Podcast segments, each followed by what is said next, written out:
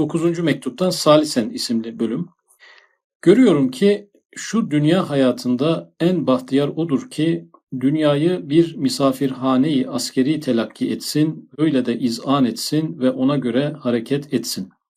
Görüyorum ki şu dünya hayatında en bahtiyar. E, ahiret hayatındaki bahtiyarlıktan bahsetmedi öncelikle. Yani dünyevi olarak dünyada acaba kim bahtiyardır?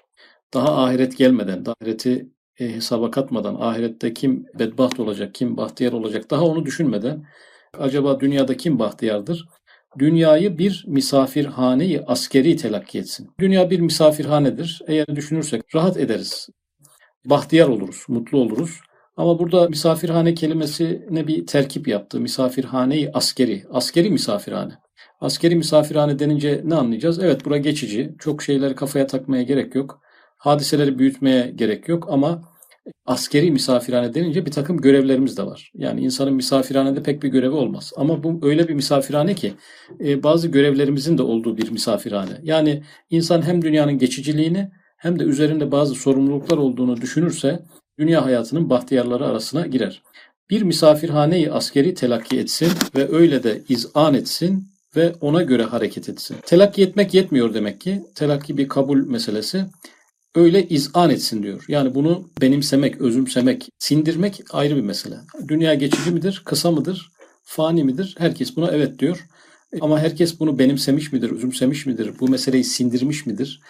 Buraya soru işareti. Çünkü dünya geçicidir diyen insanlar en küçük problemleri kafasına dünyanın en büyük meselesi gibi takabiliyorlar. Cenab-ı Hakk'ın emrettiği bazı geçici e, vazifeleri de gözünde e, koskocaman büyütebiliyorlar. Bu onların izan etmediğini gösterir. Bilgiyi biliyorlar ama benimsememişler, özümsememişler anlamına gelir. Ve ona göre hareket etsin. Yani sadece izan etmek de yetmiyor demek ki. Fiiliyatına da yansımalı. Dünyanın geçiciliğini düşünen insanın davranışları farklı olur. Onu davranışlarına da yansıtması gerekiyor ki bahtiyar olsun. Ve o telakki ile en büyük mertebe olan mertebe-i rızayı çabuk elde edebilir. İnsan rıza mertebesine nasıl erişir? En kolay nasıl erişir? Zorlanmadan nasıl erişir? Dünyayı bir misafirhaneyi askeri telakki ederse, dünyanın geçiciliğini, görevlerin de burada gene geçici olduğunu idrak eden bir insan başına gelen olaylarda da bir teslimiyet içerisine girecektir. Ne de olsa geçecek duygusuyla mertebe-i rızayı kazanabilir. Burada Allah'tan razı olma meselesi var. Yani kulun Allah'tan razı olması. Bizim Cenab-ı Hakk'ın bize yaşattıklarından razı olmamız. Bu neyle mümkün? Yine dünyayı bir misafirhaneyi askeri telakki etmekle mümkün daha çabuk elde edebilir diyor. Kırılacak şişe pahasına daimi bir elmasın fiyatını vermez, istikamet ve lezzetle hayatını geçirir. Burada bir şişe sembolü var, bir de elmas sembolü var. İkisi de görünüşte birbirine benziyor olabilir. Şişelere elmas fiyatı verilmez. Sırf birbirine benziyor diye elmasa vereceğimiz bir fiyatı gidip bir boş şişeye veremeyiz. Burada şişe tabii dünyevi meseleler, elmas da uhrevi meseleler. Yani uhrevi meseleler için bizdeki bir takım yetenekleri, kabiliyetleri dünyada tüketemeyiz, harcayamayız. İstikamet ve lezzetle hayatını geçirir dedi. Aslında istikamet misafirhaneyi askeri kelimesindeki askeri kelimesine bakıyor. Lezzet kelimesi de misafirhane kelimesine bakıyor. Yani misafirhaneyi özümsemişsek hayat lezzetli bir hale gelir. Eğer askeri noktadaki o sorumluluklarını, insanın kul olma sorumluluklarını eğer onu da benimsemişse istikamet. Demek ki arkadaşlar hayatta huzur veren iki şey var.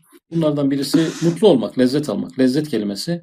İkincisi de istikamet. İstikametin de verdiği bir mutluluk var. Yoldan çıkmamışlık, sıratın müstakim üzerine yaşama, insanın doğru bir yolda ilerliyor olması bozulmaması, kendi benliğini ve insanlığını kaybetmemesi, ibadetlerini yerine getirmesi, haramlardan kaçınması gibi bu istikametin verdiği bir lezzet var. Dışarıdan belki bir yük gibi görünüyor. Evet, dünyaya ait işler kırılmaya mahkum şişeler hükmündedir. Baki umur uhreviye ise, umur uhreviye, uhrevi işler ise gayet sağlam elmaslar kıymetindedir. İnsanın fıtratındaki şiddetli merak ve hararetli muhabbet ve dehşetli hırs ve inatlı talep ve hakeza şiddet hissiyatlar. Bizim bir cüzdanımız var, bir kasamız var. Bizim bir sermayemiz var. O kasada neler var? Şimdi fiyat verme, cama fiyat verme ve elmasa fiyat vermeyi konuştuğumuz için e, fiyat nerede? Bizim birikmiş paramız nerede yani? Hangi parayla elmas veya cam alıyoruz? Bizdeki sermaye nedir? Ana noktada dört şey saydı. Şiddetli merak, hararetli muhabbet, dehşetli hırs ve inatlı talep. Merak gibi, sevgi gibi, hırs gibi, e, inat gibi potansiyellerimiz var. Bizim ödeyeceğimiz fiyatlar bunlar. Her ülkenin para birimi değişiyor ya. İnsanın ruhundaki para birimi de bunlar. Ne kadar zenginsin? İnadın kadar zenginsin.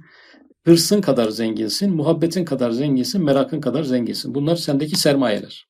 Ama bu sermayeleri nasıl kullanacağıyla alakalı bu fiyatlar nerelere ödenecek? Bu kadar büyük, kavi, kuvvetli potansiyeller nerelere harcanacak? Onunla alakalı bir ders yapacak burada. Ve hakeza şiddetli hissiyatlar umuru uhreviyeyi kazanmak için verilmiştir. İnsanda şiddetli bazı eğilimler var. Adı hırs olan, adı inat olan bazı özel sermayeler var. Bunlar bir noktada umuru uhreviye için verilmiş. Ahiret işlerini kazanmak kolay değil. Cenneti kazanmak kolay değil. Cennet ucuz değil. Cehennem lüzumsuz değil diyor ya üstad. Cennet ucuz değilse bizden pahalı bir fiyat istiyor. Bu fiyatı ödemek için donanımımız ne burada?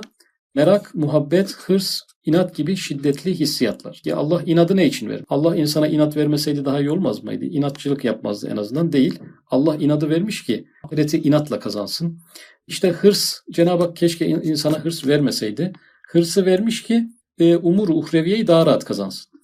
Muhabbet, aşk, böyle delirircesine sevmek, kendini kaybedercesine seviyor ya insanlar bazen. Bunu ne için vermiş? Yine ahireti kazanmak. Merak dediği yani bir araştırma duygusu, bir derinliğine inme duygusu insanda neden var? Bu da yine umur uhreviye için verilmiş. O hissiyatı şiddetli bir surette fani umuru dünyeviyeye tevcih etmek, fani ve kırılacak şişelere baki elmas fiyatlarını vermek demektir. Demek ki arkadaşlar bizdeki sermaye, inat, hırs, merak ve muhabbet gibi şiddetli hissiyatlar bizim sermayemiz. Cam mı alacağız, elmas mı alacağız? Yani dünyayı mı bunlarla alacağız, ahireti mi alacağız şeklinde bir imtihanla karşı karşıyayız. Fakat bunlara eğer ki e, fani dünya umuruna yönlendirirsek, bunlarla dünyayı almak istersek, milyon dolarla cam almak istersek, yani milyon dolar var ama ben cam almak istiyorum. Simit simit almak istiyorum. Milyon dolar vererek almak istiyorum. Para üstünü de almak istemiyorum. Bu da insan elinde. Böyle bir şey yapabilir. E, ama burada bir takım arızalar çıkacak. O büyük hissiyatlarla dünya alınırsa acaba dünya alınabilir mi? Gerçi ahireti geçiyoruz. Bari dünyayı elde edebilir mi? O inadıyla, o hırsıyla en azından dünya işlerini o güçlü hissiyatlarla yoluna sokabilir mi? Aslında problem bu. Şu münasebetle bir nokta hatıra gelmiş. Söyleyeceğim şöyle ki Aşk şiddetli bir muhabbet. Sevgiyle aşkı ayıran bir şey var burada. Muhabbetin aşırıya gitmiş hali. Yani sevginin aşırıya gitmiş haline burada aşk diyor. Fani mahbublara müteveccih olduğu vakit ya o aşk kendi sahibini daimi bir azap ve elemde bırakır veyahut o mecazi mahbub o şiddetli muhabbetin fiyatına değmediği için baki bir mahbubu arattırır, aşkı mecazi, aşkı hakikiye inkılap eder. Yani insanda bir sevme duygusu var. Üstad Hazretleri bu sevme duygusu gibi güçlü, sınır tanımayan duygu şayet fani e, sevgililere sarf edilirse insan elem içerisinde, azap içerisinde kalır. Bu kadar sevgiyi doyuracak hiç kimse bulamaz karşısında. O fiyata değmediği için, yani o yüksek fiyata o insan değmediği için baki bir mahbubu arattırır. Yani o sevgiden bıktırtır, pişman ettirtir dünyasını alt üst eden insanın ve insanda ya bu fanileri sevmekle olmuyormuş diye bakiye doğru yüzünü e, çevirir. Aşkı mecazi, aşkı hakikiye inkılap eder. Yani bu birinci sermayemiz olan sevgi dünyaya sarf edilirse dünyada buna layık hiç kimse olmadığı için sevgi için layık insanlar var da e, sevginin abartılmış hali için layık insanlar yok. Burada bu fiyata değmez insan acılar içerisinde kalır. Bu küçük e, varlığa bu büyük sermaye harcanırsa harcayan insan büyük acılar içerisinde kalır. İşte insanda binlerle hissiyat var. Her birisinin aşk gibi iki mertebesi var. Biri mecazi, biri hakiki. Binlerce hissiyat diyor. Saysak acaba kaç hissiyat sayarız biz? Düşünüyorum da korku, sevgi, hadi 20 dedik 30 diyelim bari. Binlerce hissiyat var diyor insanda. Bu demek ki çok engin bir deniz yani. Belki korkular bile aynı korku değil. Bir köpekten korkmakla işten atılmaktan korkmak belki aynı duygu değil. Bunlara aynı isimleri vermişiz de işler kolaylaşsın diye. İşte kibir, yerin yaptığı kibirle evde yaptığı kibirin adı aynı ama aslında kendileri aynı değil. İkisi başka günah. Her hissiyatın bir mecazi bir hakiki anlamı varmış. Hani gerçek anlam ve mecazi anlam. Yani mecazi anlam da aslında bir anlamdır ama tabii ki o kelimenin gerçek anlamının yerini hiçbir zaman tutmaz. Şimdi duyguları tarif etmeye devam ediyor. Mesela endişe istikbal hissi herkeste var. Kendimize soralım. Gelecek kaygısı hepimizde var mı yok mu? Bazılarınınki biraz dengeye gelmiş olabilir. Aşırı değildir ama herkes yarından korkar. Önümüzdeki yıldan endişelenir. Yaşlanınca ne olacağını düşünür. 10 yıl sonra ne, ne duruma geleceğini düşünür. Bu herkeste fıtri bir duygudur. Şiddetli bir surette endişe ettiği vakit bakar ki o endişe ettiği istikbale yetişmek için elinde senet yok. Biz endişe ediyoruz da Acaba o zamana kadar yaşayacak mıyız? Garantimiz yok. Birçok insan 5-10 yıl sonradan ürkerken önümüzdeki ay vefat etmiştir. Ne oldu? Adamın endişeleri boşa gitti. Hem rızık cihetinde bir taahhüt altında ve kısa olan bir istikbal o şiddetli endişeye değmiyor. Ondan yüzünü çevirip kabirden sonra hakiki, uzun ve gafiller hakkında taahhüt altına alınmamış bir istikbale teveccüh eder. Bir hissi inceliyor, bir tanesini inceliyor. Gelecek endişesi herkeste var diyor. Acaba bu güçlü his dünyaya yönelse ne olur? Dünyevi geleceğe yönelse ne olur? Birincisi insanın o tarihlere kadar yetişip yetişemeyeceğinin garantisi yok. İkincisi acaba niye endişeleniyor? Taahhüt altında bir rızık var. Cenab-ı Hak taahhüt etmiş. Ben seni yedireceğim, içireceğim demiş. Bu noktada acaba insan ne de olsa Cenab-ı Hakk'ın üstlendiği bir taahhüdün altına niye girer endişeler? Senin son nefesine kadar kalbini de attıracağım, bir şekilde yaşamda kalmanı da sağlayacağım.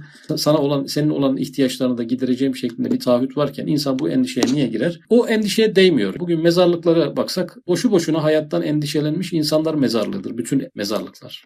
Endişe ettiği şeyin çoğunu da muhatap olmadan gitmiştir çoğusu. Dolayısıyla bu endişeye gerek yoktur. Bu kadar dünyevi geleceği endişeye duymaya gerek. Peki bu endişeyi ne yapmamız lazım? Yani var. E, peki bu endişe niye var? Dünyevi endişe bu kadar yersiz ve gereksizken insanda niye bu kadar endişe duygusu var? Gelecek kaygısı var. Gelecekle ilgili bu duyguların Allah bize eziyet olsun diye mi verdi? Hayır. Ne için vermiş? Kabirden sonra hakiki, hakiki e, bir endişe lazım yani. Hakiki ve uzun ve gafiler hakkında taahhüt altına alınmamış bir istikbale. İmansız gitmekten endişelenelim. Cehennemle alakalı endişelerimiz olsun.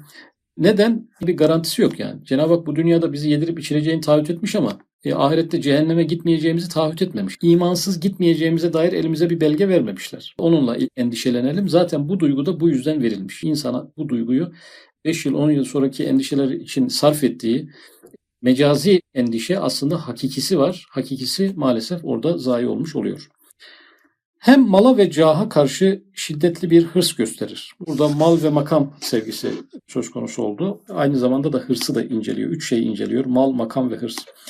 Bakar ki muhakkaten onun nezaretine verilmiş o fani mal ve afetli şöhret ve tehlikeli ve riyaya medar olan cah o şiddetli hırsa değmiyor. Ondan hakiki cah olan merati bir maneviyeye ve derecatı kurbiyeye ve zadı ahirete ve hakiki mal olan amali salihaya teveccüh eder. Yani mal ve makam sevgisi birisinde varsa bunlar da değmez yani. Bu kadar hırsa, bu kadar e, kaygıya, bu mal mülk uğruna bu kadar hırpalanmaya değmez ama Allah bu duyguyu niye vermiş? Vermeseydi olmaz mıydı? Acaba bu duygu gerçekte ne için verilmişti? Dört şey için verildiği burada ifade ediliyor. Meratibi maneviye. Manevi mertebeler kazanmak için. Makam sevgisi ya, bütün kalbini müşevveşiyet içinde bırakırken o duygu aslında manevi mertebeler. Manevi mertebeler. Bunun için verilmiş bir şey yani. Derecatı kurbiye için verilmiş. Padişaha yakın olayım diye bütün ömrünü mahvetmiş olabilir üst bir makamda bulunmak için. Ama aslında o duygunun verilme sebebi derecatı kurbiye. Cenab-ı Hakk'a biraz daha yakın olmak, biraz daha yakın olmak, engelleri biraz daha kaldırmak için verilmiş bir duygu. O da bir yükselme ama padişah nerede, Cenab-ı Hak nerede? Aslında e, duygunun asıl verilme noktası daha değerli, daha çok kazandırıyor. Mal biriktirme burada zadı ahiret dedi, ahiret malı hakiki mal olan salih amel biriktirme. Bunu kaybetmiş bu duyguyu sürekli mal biriktiriyor. Salih amel biriktirmek ve zadı ahiret biriktirmek konusunda da ustadır. Yani mal sevgisi, mal biriktirme aslında amali saliha biriktirme konusundaki bir yeteneğin suistimal edilmiş, zayi edilmiş, yanlış yerde kullanılmış halidir. Bütün dünyanın malını ona versek ne olacak? Hepsi onun olsun diyelim. E, mezara girdiği zaman malı ve ailesi onu terk edip gidecekler. Ama ameli salih biriktirenler, zada ahiret biriktirenler, ahiret malı biriktirenler tam da malıyla mülküyle karşı karşıya kalacaklar. Vefat anında onları birden karşısında bulacaklar. Ebediyen de onlardan faydalanacaklar. Hem mesela şiddetli bir inat ile ehemniyetsiz, zail, fani umurlara karşı hissiyatını sarf eder. Bakar ki bir dakika inada değmeyen bir şeye bir sene inat ediyor. Yani inat insanın güçlü duygularından birisi. O kadar güçlü ki bir dakikaya yetecek bir duygu doymuyor, bir sene yapıyor. Yani bir yıllık inat.